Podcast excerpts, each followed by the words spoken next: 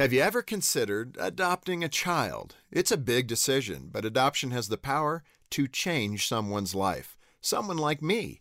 I became an orphan in the fourth grade. My mom died when I was nine, and my stepdad walked away on the day of her funeral.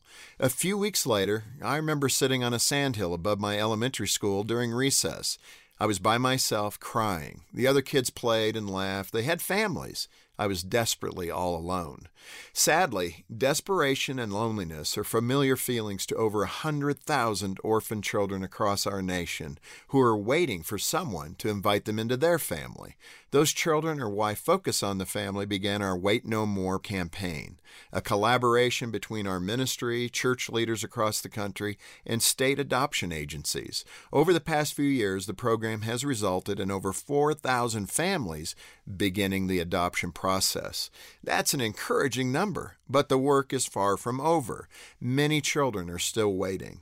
The need is great, but so is the opportunity for lives to be transformed. The only missing ingredient is you.